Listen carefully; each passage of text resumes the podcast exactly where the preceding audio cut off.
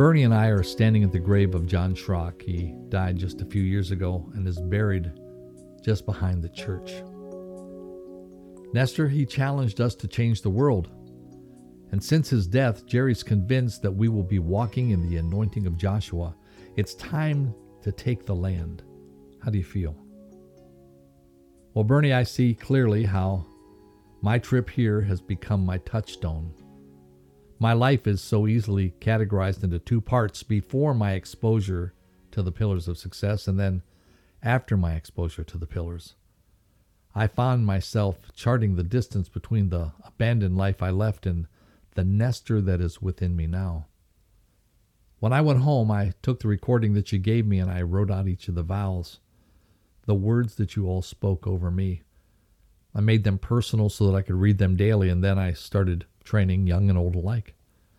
I've read the vows over and over since I left Ohio, and I believe my job is to proclaim them. Bernie, one of the revelations that I've had is that all the vows are designed to give me the ability to govern myself, the ability to say no to many of the things that before I would have said yes to. Each pillar has represented a facet of self government. Self government is the highest form of government, Bernie. One evening I was looking over my choices of the day and I recognized the most powerful word in our language is the word no. I had always looked at this word as being so negative. I'm such a positive person. I hated the word no. But now I recognize that the word no gives me the power and the ability to restrain and control. That's how to overcome the very thoughts and actions that have plagued me from my early years. It was as if God was teaching me, Nestor Ochoa, to see the word no is as important as the word yes. Bernie, even my initials are no. Nestor Ochoa, N O. They spell the word no. This is a revelation. And listen to this my wife, Nally, my son, Nelvin, and my daughter, Nicole, also have the same initials, N O. How could I ever have imagined as I began my journey a year ago, looking for the key to success, that it could lie so powerfully in the ability to learn to say no? I can now say no to those thoughts and actions and habits that affected my destiny. Now, as I'm teaching on these vows, I'm able to explain that these are vows of commitment. They will not just bring reformation, but they bring transformation to Latin America and the world. I'm also able to explain that transformation begins with me. By changing myself, I then have the authority to help others change themselves. Metamorphosis, great change. Bernie, we're now broadcasting the seven vows on Life Design TV. Federico made time available, and the message is communicated to millions of people every week.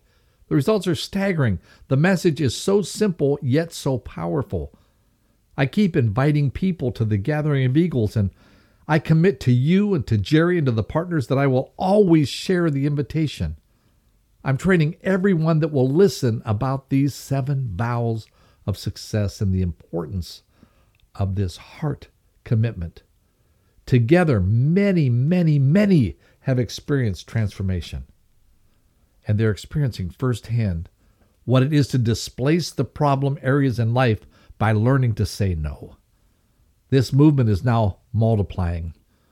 As others take up the challenge to be transformed, I will be forever grateful for that revelation and the transparency that it has achieved.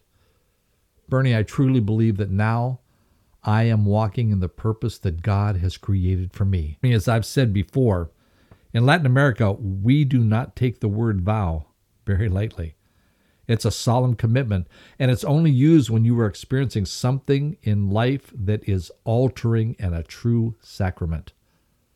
We have been cultivated over these years, actually, the last five centuries, and we are prepared to receive the seeds of a new kingdom, God's kingdom. I promise you that I will place these seeds of transformation in this fertile soil and believe for the increase. It is time. My challenge to you. Now, I, Nestor Ochoa, offer you, the reader, the same simple invitation. I'm placing it in your hands, the seven vows of success, and asking you to put them to good use. I believe you will be able to see the value of the opportunity to change your thoughts day by day and week by week. Learn what I've learned. Take these principles and breathe life into them, a breath of simplicity. These vows are to be practiced and then acted upon, not to be left suspended in the realm of floating ideas and clouded intentions. That is where the value is magnified. As your eyes scan left to right over these final pages, know the power and potential that these words hold within. In the next seven weeks, you will see that God is sending you a message. Read each vow for seven days. You will begin to experience your personal metamorphosis. Great change will take place.